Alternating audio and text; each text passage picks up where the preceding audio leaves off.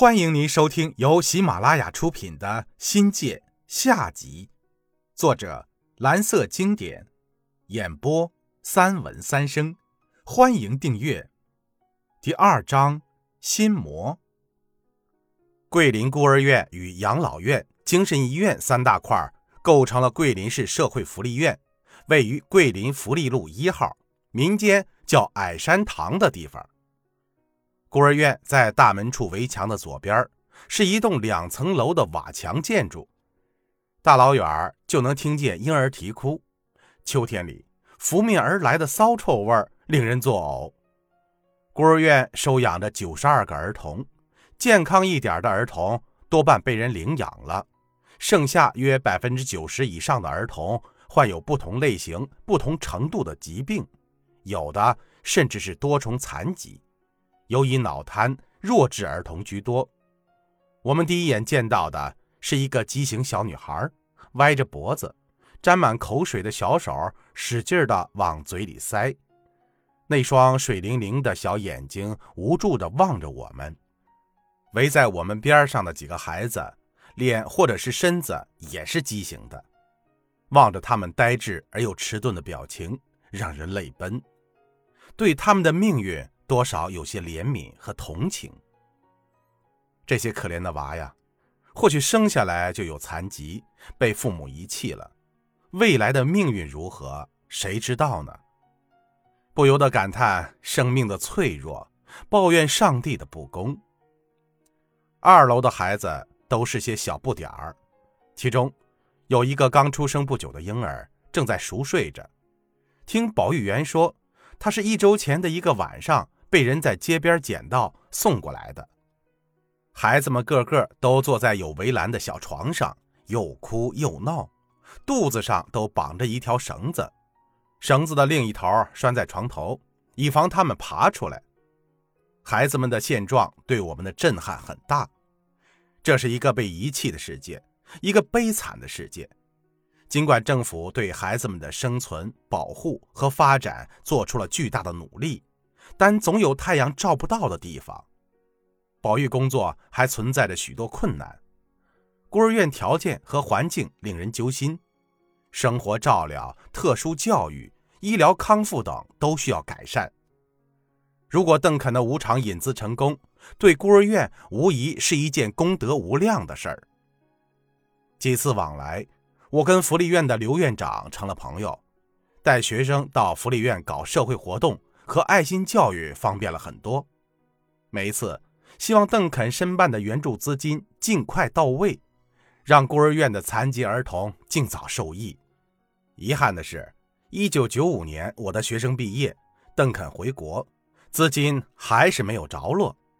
正当放弃之时，一九九六年春节过后，从福利院传来喜讯，无偿资助款最终定额为四十二万人民币。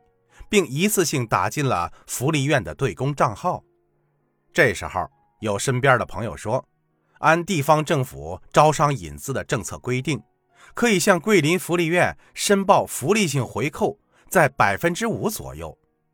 还有这种好事我心里一阵惊喜。粗略一算，如果真有这个政策，实打实的可以获得两万元的意外之财。按当时的市价。可以在奇峰小筑买一套像样的房子了。我试着跟刘院长说起此事，院长倒是痛快地承诺下来，但就是迟迟不兑现。在接下来的半年时间里，院长不是说快了快了，就是说正在办理中。我明白院里是赖着不给了。我到现在也搞不清楚当时是不是真有百分之五的招商引资回扣政策。朋友纵容地说：“如果把这笔无偿资金放在县里，回扣还要高，这是后话。”但我心里想，当初你院长不答应，我也无话可说。既然承诺了，如今又耍借口，这当中是不是有猫腻呢？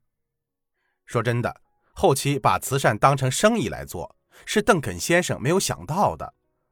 我有时也自惭形秽，做人。真他妈的不地道！暗暗骂过自己，骨子里透露的这种铜臭味有多么的卑微。但心里不服又不甘心。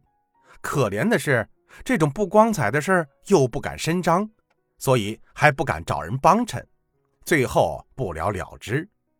我也不好张口要赏了，丢人。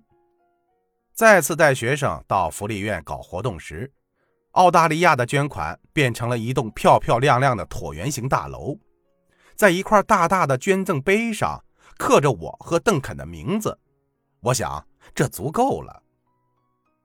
一九九五年秋季开学，市财政局外资科打电话到校办公室说有事找我。